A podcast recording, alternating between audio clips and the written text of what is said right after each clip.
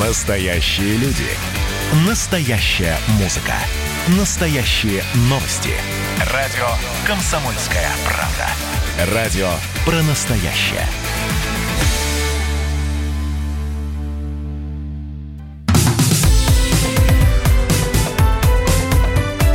Как дела, Россия? Ватсап-страна! Вы слушаете радио «Комсомольская правда». Антон Челышев у микрофона. Продолжаем говорить на главные темы дня сегодняшнего и уходящей недели. Россия сегодня официально открыла авиасообщение с несколькими странами. Пока это три государства. Свободно улететь можно в Великобританию, Турцию и в Танзанию, а, конкретно на архипелаг Занзибар. Вылеты доступны из Москвы, Санкт-Петербурга и Ростова-на-Дону. В Турции самолеты с россиянами готовы принимать Стамбул и Анкара, Анталия, Бодрум и Даламан которые интересны э, туристам. Э, их откроют 10 августа. Анталию, Бодрум и Даламан откроют 10 августа. Сегодня утром из аэропорта Шереметьево вылетел первый регулярный рейс российской авиакомпании после возобновления э, международных полетов. Борт взял курс на Стамбул. Часть пассажиров рассказали телеканал «Россия-24» о том, что они летят отдыхать, а другие путешествуют транзитом. Был билет в марте куплен, границы закрыли. Потом там билеты пропали, купили новые. Ну, пока еще переживательно. У нас уже огромная программа, э, ну, как бы рассчитана на эти, на две недели мы летим. Будем загорать, отдыхать, купаться в море. Нам главное в море покупаться. Я лечу с любимым видеться. Мы пять месяцев не виделись. Мы в разных странах живем. Ну да, хорошо, что пускают теперь и есть возможность улететь. Я лечу через Стамбул в Рим. Я имею гражданство итальянское и не имею права туда полететь. Я не могла улететь, потому что было закрыто авиасообщение из России в Италию. Также пассажиры ждут вылета в Лондон. Я заказывала еще давно, в феврале. И откладывали, откладывали. Вот 1 августа разрешили. Дочка, внук, вот, буду общаться. Я лечу через Лондон, в Копенгаген. У меня там отец. Уже, получается, его не видел год. Ждала долго. Наконец-то получилось. Билеты было очень сложно заказать, потому что не было стыковочных.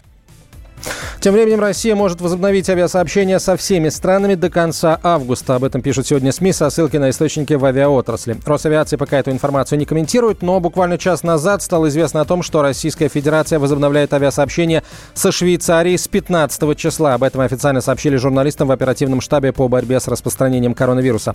Рейсы будут осуществляться раз в неделю по маршруту Москва-Женева-Москва.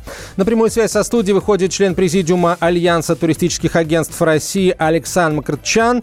Александр, здравствуйте. А, здравствуйте, Антон. Готова ли Россия а, возобновлять авиасообщение со всеми странами? И вообще, какова, как отрасль туристическая оценивает такую вероятность? Э, для того, чтобы э, сделать авиасообщение с любой страной, достаточно двух-трех рабочих дней, да, чтобы э, авиационные органы связались нашей страны с авиационными властями другой страны. Да. Для того, чтобы заполнить самолет, нужно чуть больше времени, нужно примерно от недели до двух недель, но если речь идет о Турции, на Турцию достаточно несколько часов чтобы заполнить самолет на Анталию. Э, отрасль, естественно, готова, да, потому что э, уже все вышли на работу с конца июня, э, все города нашей страны вышли. Самые последние вышли на работу буквально на прошлой неделе турагентство Санкт-Петербурга. Да, в Москве люди работают уже больше месяца. Естественно, вот сегодня вы знаете, что открыли Абхазию, правда, не авиационное сообщение, а просто границу с Абхазией. Вот, действительно, мы ждем открытия вот э, в этом месяце и Хорватии, и Мальты. Это те страны, которые уже заявили о том, что они готовы принимать российских туристов. Ну, наверное, а, можно сейчас определенные итоги а, вот этого локаута подвести. А, насколько мощный удар был нанесен по туристической отрасли, вот по выездному туризму в частности? Ну, мощнейший удар был нанесен, мощнейший удар, так что действительно турагентства, если говорить авиационным языком, оказались на земле да, потому что было запрещено даже продавать вот самое главное, что у нас есть туры по России. Вот то, что мы не ожидали. Вот туры по России – это святое. Вот было запрещено даже продавать туры по России. И вот потихоньку отрасль оживает. Э, безусловно, вот такие моменты, как открытие Турции, правда, к сожалению, пока только из трех городов, да, Москва, Петербург и Ростов-на-Дону, э, это мало. Э, конечно, нужно подключать крупные аэропорты, такие как Екатеринбург, Казань, Самара, Уфа, Новосибирск. Эти города нужно тоже подключать к открытию Турции. Э, заполняемость рейсов достаточно неплохая. Сейчас планируется 200 вылетов в неделю из Москвы, 70 вылетов в неделю из Петербурга и 30 вылетов в неделю из Ростова-на-Дону в Турцию. А, я слышал, что ну, довольно много туристов сейчас жалуются на проблемы с размещением в Турции. А, дескать, э, возникли проблемы с отелями, возникли проблемы еще с какими-то заказанными услугами. А насколько эти проблемы масштабны? Смотрите, дело в том, что сейчас в Турции проходит самый главный праздник страны Курбан-Байрам. Э, все, во всех отелях отдыхают сами жители Турции, граждане Турецкой Республики. Праздник продлится примерно до 4-5 августа. Э, к счастью, сейчас летают только регулярные рейсы в Турцию, да, а вот э, чартеры полетят с 10 августа. 10 августа почти все отели Турции уже освободятся от э, прачечных отдыхающих, и уже проблем с размещением не будет. Мы в этом уверены. А много ли рейсов планируется выполнить в сторону, собственно, Занзибара? Смотрите, Занзибар ассоциируется в первую очередь у россиян как зимнее направление. Сейчас когда мы можем летать, ну, во-первых, отдыхать на Черном море, в Сочи, в Крыму, э, в Абхазии, вот, да, сегодняшний день Абхазия, э, в Турции, пожалуйста, да, у нас 10 августа чартер полетят. Э, зачем лететь 9 часов, да, до Занзибара, когда можно получить теплое море а там в трех часах лета от Москвы, в трех с половиной. А Занзибар интересен будет с октября. Мы планируем два, даже три раза в неделю из Москвы э, и два раза в неделю из Петербурга рейсы на Занзибар. Открывают Швейцарию, вот как час назад буквально стало известно, с 15 августа. Насколько это популярное направление? Швейцария менее популярная, намного меньше, чем, вот, допустим, э, намного более актуальна, скажем, Хорватия вот сейчас, да, была бы для нас, э, чем Швейцария. Швейцарию мы воспринимаем, скорее, знаете, как некий транзитный э, пункт для того, чтобы Швейцария находится в сердце Европы. Вокруг Швейцарии находится Италия, Франция, Германия, да, то есть Женева очень удобно ну, буквально, чтобы вы понимали, в пяти километрах от Женевы, в пяти километрах находится Франция да, поэтому, естественно, э, Женеву надо воспринимать как аэропорт подскока, да, то есть люди прилетают в Женеву и дальше, скажем, едут во Францию. Подскакивают да? во э, Францию, да. А, эм, напомните, пожалуйста, эм, на что нужно обращать внимание, как изменится наш отдых э, за рубежом, учитывая, так сказать, коронавирусные реалии, потому что наверняка в Турции и да и в Великобритании тоже действуют и масочный режим, и всякие прочие меры предосторожности принимаются. Ну, самый жесткий режим на сегодняшний день, конечно, для граждан России это Великобритания. Мы всех людей предупреждаем, что э, первые 14 дней вы будете находиться на карантине в uh-huh. Великобритании. Да? Э, к счастью, ни в Танзании, ни в Австрии, ни в Турции, ни в Швейцарии этого нет. Да, здесь просто по прилету у людей будет проверяться температура, причем бесконтактно, причем не, не как у нас там. Э, спасибо, э, Александр, а... спасибо. Спасибо большое. Александр Горчан был на прямой связи со студией, член президиума Альянса турагентств России. Участник хит-парада. Участник хит-парада. На радио «Комсомольская правда».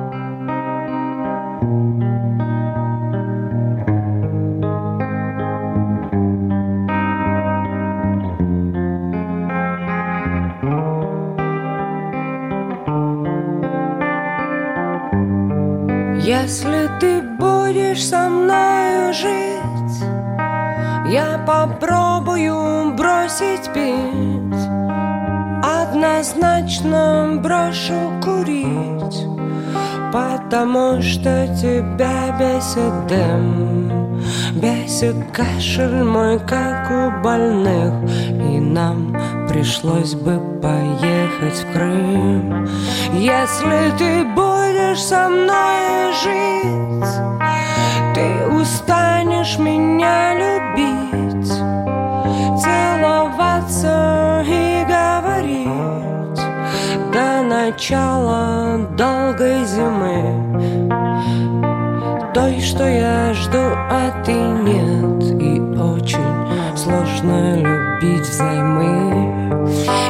Если ты будешь со мной жить, я совсем перестану петь. Ты не сможешь меня терпеть. Мои нервы, депрессия, мат. Бесконечная злость и боль И твоя жизнь превратится в ад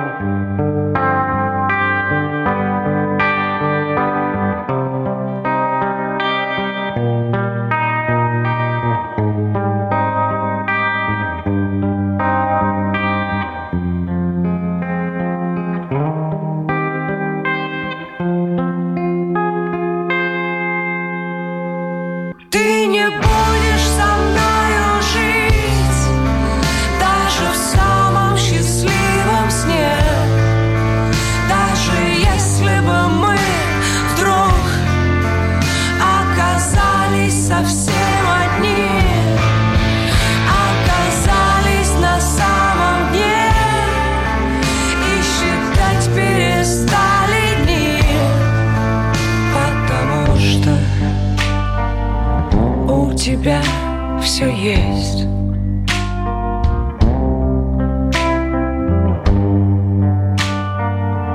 Ты хороший друг,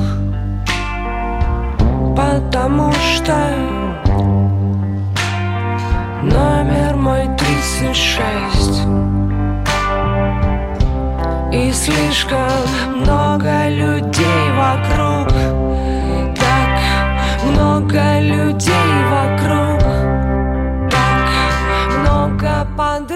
вокруг Как дела, Россия? Ватсап-страна! Радио «Комсомольская правда», прямой эфир, Антон Челышев у микрофона. Продолжаем говорить на главной темы дня сегодняшнего и уходящей недели. А, прямо сейчас о том, что изменится в жизни россиян с 1 августа. А, по традиции в этот день пересчитываются выплаты работающим пенсионерам. Пенсии, их пенсии не индексируются каждый год на величину инфляции, как у неработающих. Но поскольку человек дополнительный год отработал и работодатель платил за него страховые взносы в пенсионный фонд, появляется право на дополнительные пенсионные баллы. Их количество зависит от размера перечисленных взносов. И чуть более высокую пенсию. Максимально за год сейчас можно заработать 3 пенсионных балла. В этом году 1 балл оценивается в 93 рубля. В прошлом году было 87 рублей 24 копейки. Соответственно, максимальная, возможно, максимально возможная прибавка составит 279 рублей. А, на 3% подорожал газ. Вообще это должно было случиться с 1 июля, как обычно, но в связи с пандемией индексацию решили отложить на месяц. Проиндексированы оптовые цены, но они, понятно, потянут за собой и розничные тарифы, которые в этом году увеличиваются с опозданием на месяц по сравнению с обычным расписанием индексации. А, электронные кошельки нельзя теперь а, пополнять инкогнито. Эта норма начинает действовать 3 августа, с понедельника. С этого дня граждане могут пополнять электронные кошельки только с предварительной идентификацией идентификации личности.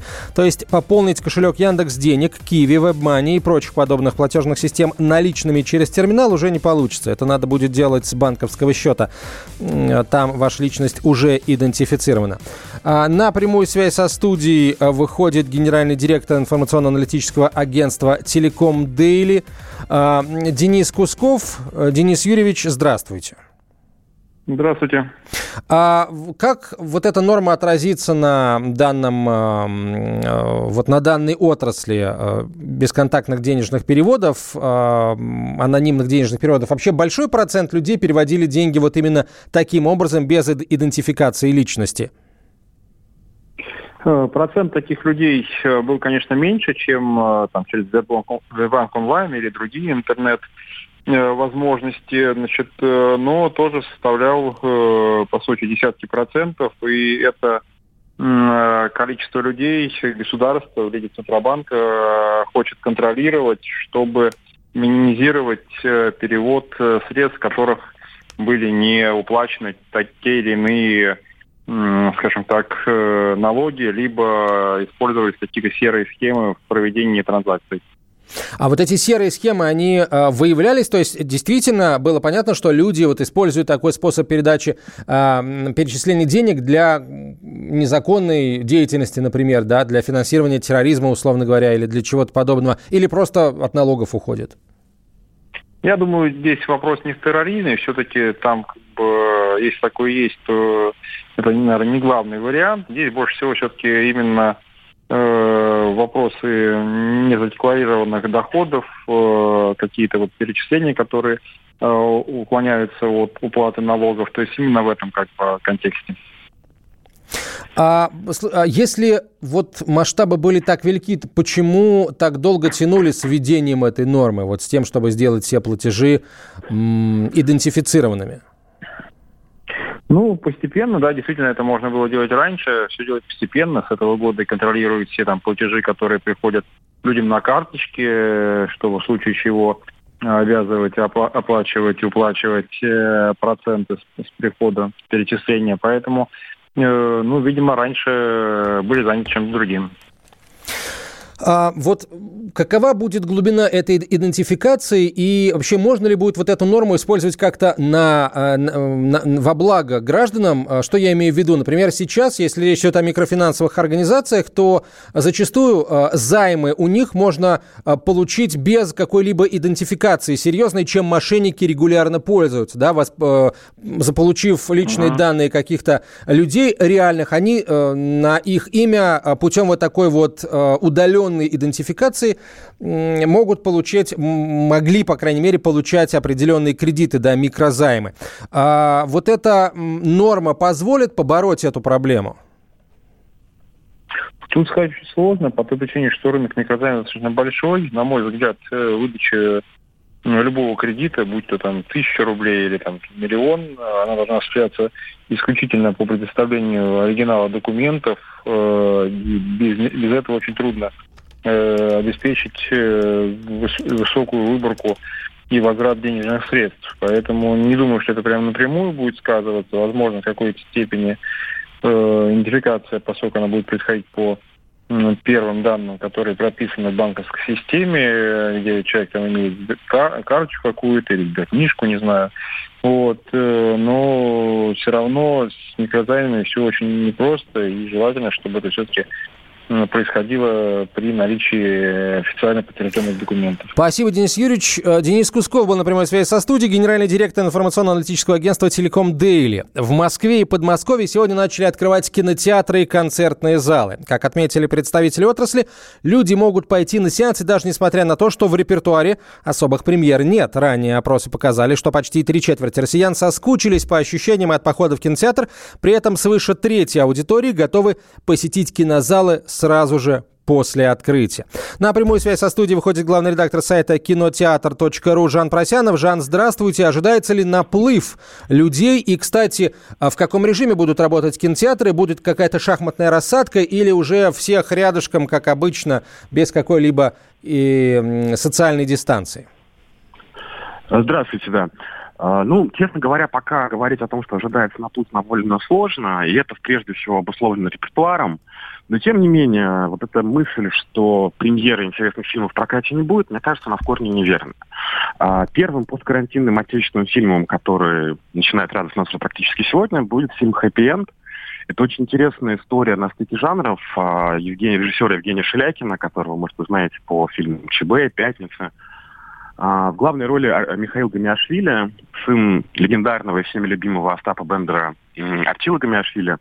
И это очень интересная работа, которая направлена прежде всего в возрастную аудиторию о том, что активный возраст у нас все время расширяется, и там после 50 жизнь только продолжается. Что интересно, кино снято полностью в Таиланде, известным оператором Ксенией Середой, а, которая, например, известна по фильму «Дылда». И мне кажется, этот фильм стоит того, чтобы выйти в кинотеатр и совершить этот первый поход. Если говорить в целом о ситуации, которая происходит в прокате, конечно, мы все ждем довод ну, Кристофера Нолана, который выйдет в прокат 10 сентября. И именно его сборы и та ситуация, сколько людей придет его посмотреть, и на самом деле станут лакмусом, который покажет. Но при этом сейчас довольно интересное время для небольших прокатчиков, таких как компания Капелла, Экспоненты, Мегаго, это те, кто работают на контрпрограммировании, когда есть главный блокбастер на неделе, а при этом есть люди, которые хотят более жанрового, нестандартного, независимого кино. И именно сейчас у них есть возможность а, показать, а, прежде всего, кинотеатральным сетям, что их контент востребован и интересен. И мне кажется, именно вот сейчас станет понятно, как будет выглядеть прокат на ближайший год. А, если говорить о том, как вообще все это будет происходить, меня немножко смущает слово «безопасно». К сожалению, сейчас нигде не безопасно. И здесь нужно всячески людей предупреждать, что, к сожалению, пока никто не застрахован. И нету а, ни одного средства защиты, которое защитит нас на все сто процентов. Но лично для меня опыт нахождения в кинотеатре это очень важное и ну, ее невозможно переоценить как составляющую моей жизни. Поэтому я обязательно буду ходить, естественно, а, со всеми возможными антисептиками, масками, стараясь хотя бы соблюдать вот эту дистанцию в полтора метра. И насколько я понимаю, она уже заложена на а, формате приобретения билетов действительно будет это шахматная а, рассадка. в зависимости там, от величины зала. Ну, вот, э, есть очень интересный пример. Вчера один из самых больших, э, вот самый большой зал на стране, это первый зал кинотеатра «Октябрь», где более 1300 мест. И вчера там проходил показ в рамках фестиваля «Пит Фестивал», а, и практически все мои коллеги, э, кинокритики и журналисты, пишущие кино, были там. Атмосфера была очень позитивная, но, естественно, все сидели в нескольких местах друг от друга. Так что мы надеемся, что кино вернется к нам. Так официально сейчас кино возвращается, и давайте просто проговорим этот момент. Люди э, могут заполнять зал полностью, правильно? Нет, может быть продано не более 50 билетов, а для залов, которые очень большие, будут, ну, ну вроде как первого зала октября, будут некоторые исключения. А насколько, а, я уже не в первый раз сегодня этот вопрос задаю, мы обсуждали просто а, итоги для туристической а, отрасли, итоги пандемии, а для отрасли кинопроката каковы масштабы потерь? Вы знаете, оценить их довольно корректно очень сложно, потому что были крупные премьеры вроде «Спутника», которая перешла в онлайн-прокат. Но по разным оценкам это вот десятков, это, это десятки миллиардов рублей. И действительно, это будет очень сильный удар. И есть подозрение, что, наверное, до трети залов после карантина, ну вот, вот в этот период не откроются. И в целом это огромное сжатие рынка. Но я думаю, что итоги стоит подводить э, именно в конце года, когда уже наконец-то пойдет этот косяк блокбастеров и отечественных прежде всего. И мы тогда поймем, как это все происходит. Но пока, к сожалению, такого прям активного оптимизма нет. А, люди три месяца не, э, не ходили в кинотеатры, и, в общем, ни с кем ничего не случилось. Нет ли ощущения, что люди как-то поймут, что без кинотеатров можно обходиться? Ну, понимаете, это довольно древний вопрос. А, мне кажется, со времен создания кинематографа было же две модели. Есть люмьеровская модель, которая предполагает это как совместный 30 секунд совместный просмотр. А есть э, как бы по э, история одиночного просмотра. И мне кажется, если для людей важно сопереживать, и есть такая интересная стата кого-то великих режиссеров, что не так важно вообще, что происходит на экране, а важно, что происходит в глазах у девушки, сидящей рядом. Если люди все еще ценят эти моменты, то они, естественно, будут продолжать ходить в кино. Жан, спасибо вам большое. Главный редактор сайта кинотеатр.ру Жан, э, Жан Просянов был на прямой связи со студией. Мы продолжим через несколько минут, сразу после короткой рекламы и выпуска новостей. Оставайтесь с нами. Как дела, Россия? Ватсап-страна! Настоящие люди. Настоящая музыка. Настоящие новости. Радио «Комсомольская правда». Радио про настоящее.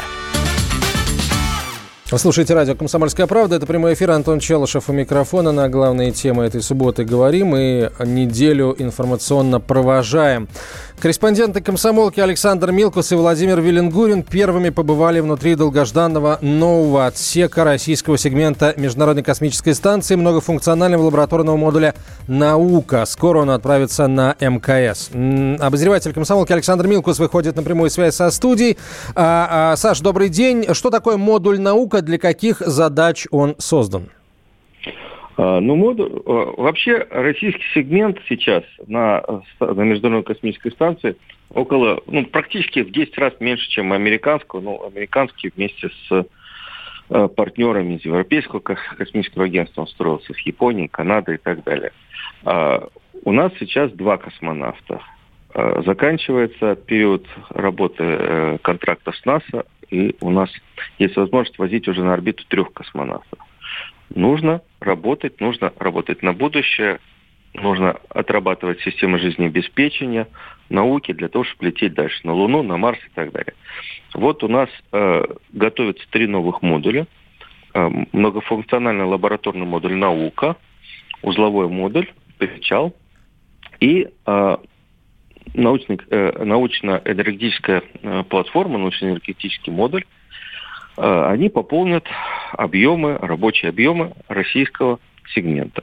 Причем это модули новые. Интересно, что, ну, правда, это э, модуль наука начали создавать еще в 95 году.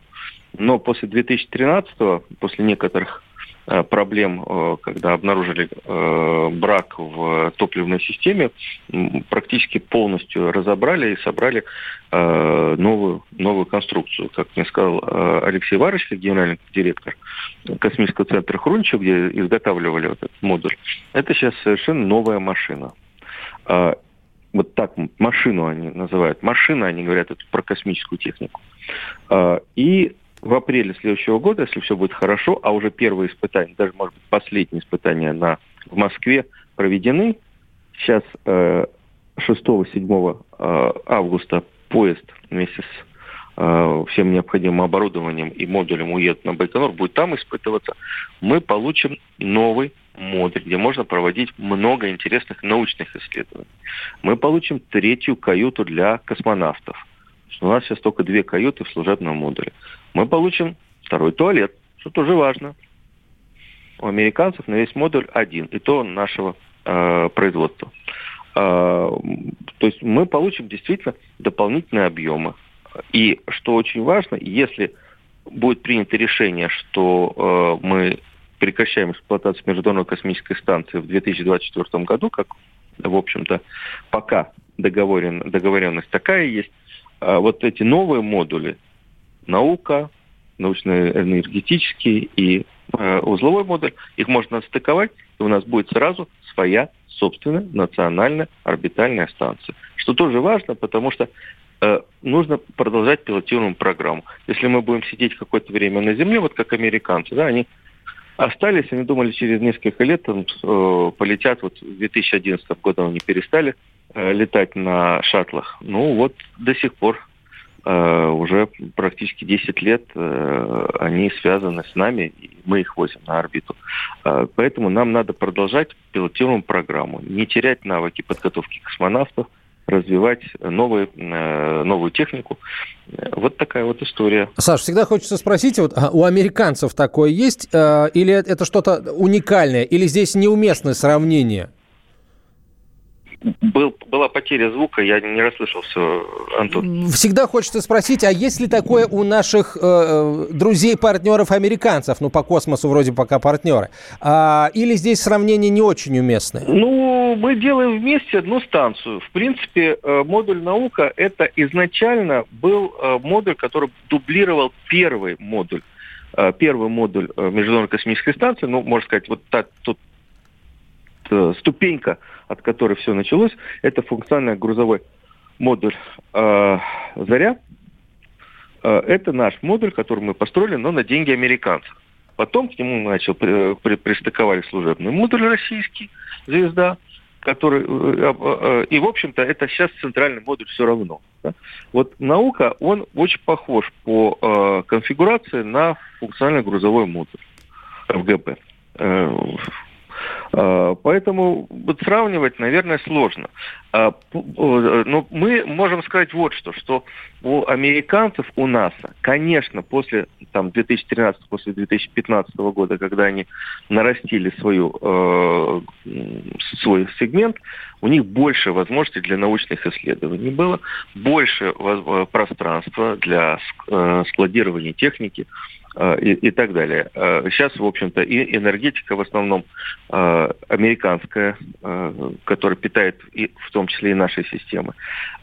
Ну, вот теперь у нас как бы, ну, будет, я надеюсь, не то что паритет, но будет возможность развивать свою научную и исследовательскую программу. На мой взгляд, самое важное в этих программах – это отработка систем жизнеобеспечения автономных Потому что мы понимаем, если мы летаем на околоземной орбите, мы всегда можем спустить космонавтов вниз, не дай бог, что случилось. Мы можем э, подвозить им грузы, что и происходит. Там три э, грузовика э, в год, там, э, больше, чем 2000 тонн грузов довозят. А если мы полетим на Луну, а если мы полетим на Марс, а мы на Марс тоже собираемся, уже туда э, грузовиков э, мы не дождемся. Поэтому нужна система, которая бы обеспечивала 500-520 дней автономного э, проживания в космосе. Вот это сейчас и отрабатывается и нами, и американцами. И я надеюсь, что, в общем, наш опыт позволит создать марсианский корабль. Пока, вот на мой взгляд, мы технически не готовы создать такую систему, которая бы обеспечивала автономное путешествие космонавтов вот в течение 500 дней. Александр Милкус был на прямой связи со студией. Обозреватель «Комсомольской правды». Продолжим после 15 часов, а, сразу после выпуска новостей. Участник хит-парада. Участник хит-парада. На радио «Комсомольская правда».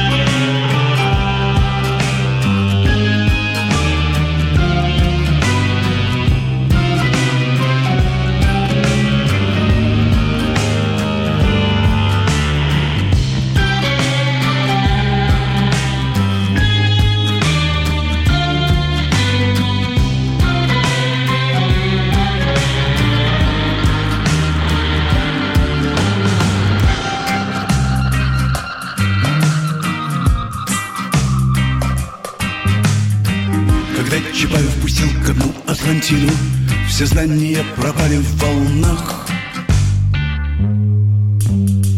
Теперь о цифре между восемь и семь Помнит один лишь Аллах. Но не поддавайся смятению Жги свой ворох бумаг. Смотри на небо ошеломленными глазами Но не предпринимай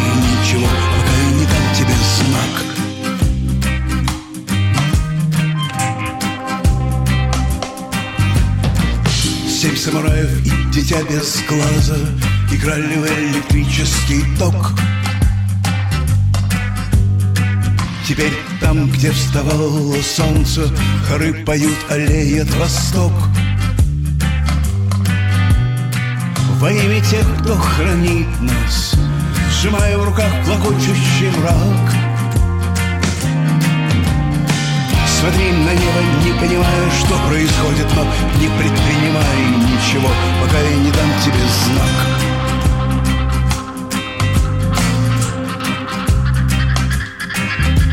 Мы будем вам подмогой в пути Будем стоять на часах Сорвавшиеся с каждой цепи Летящие на всех парусах. Мы покажем вам последнюю дверь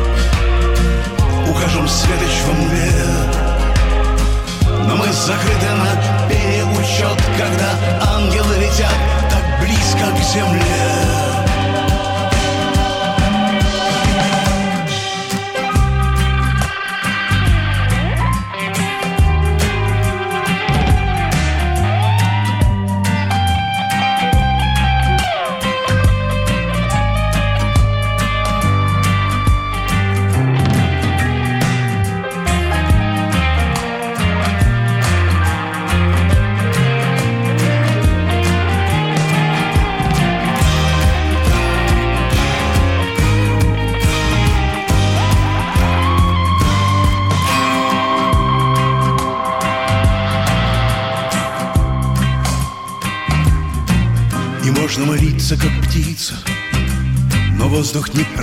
и сел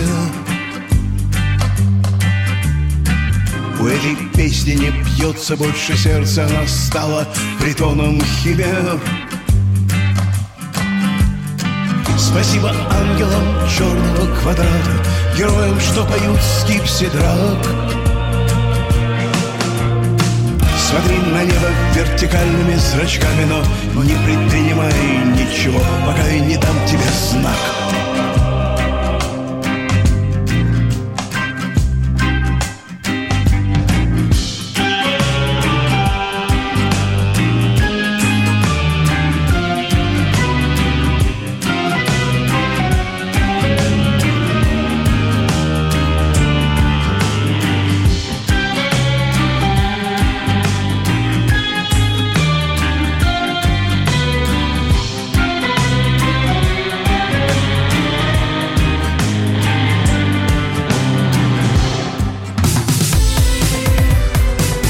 Дела, Россия? Ватсап-страна! страна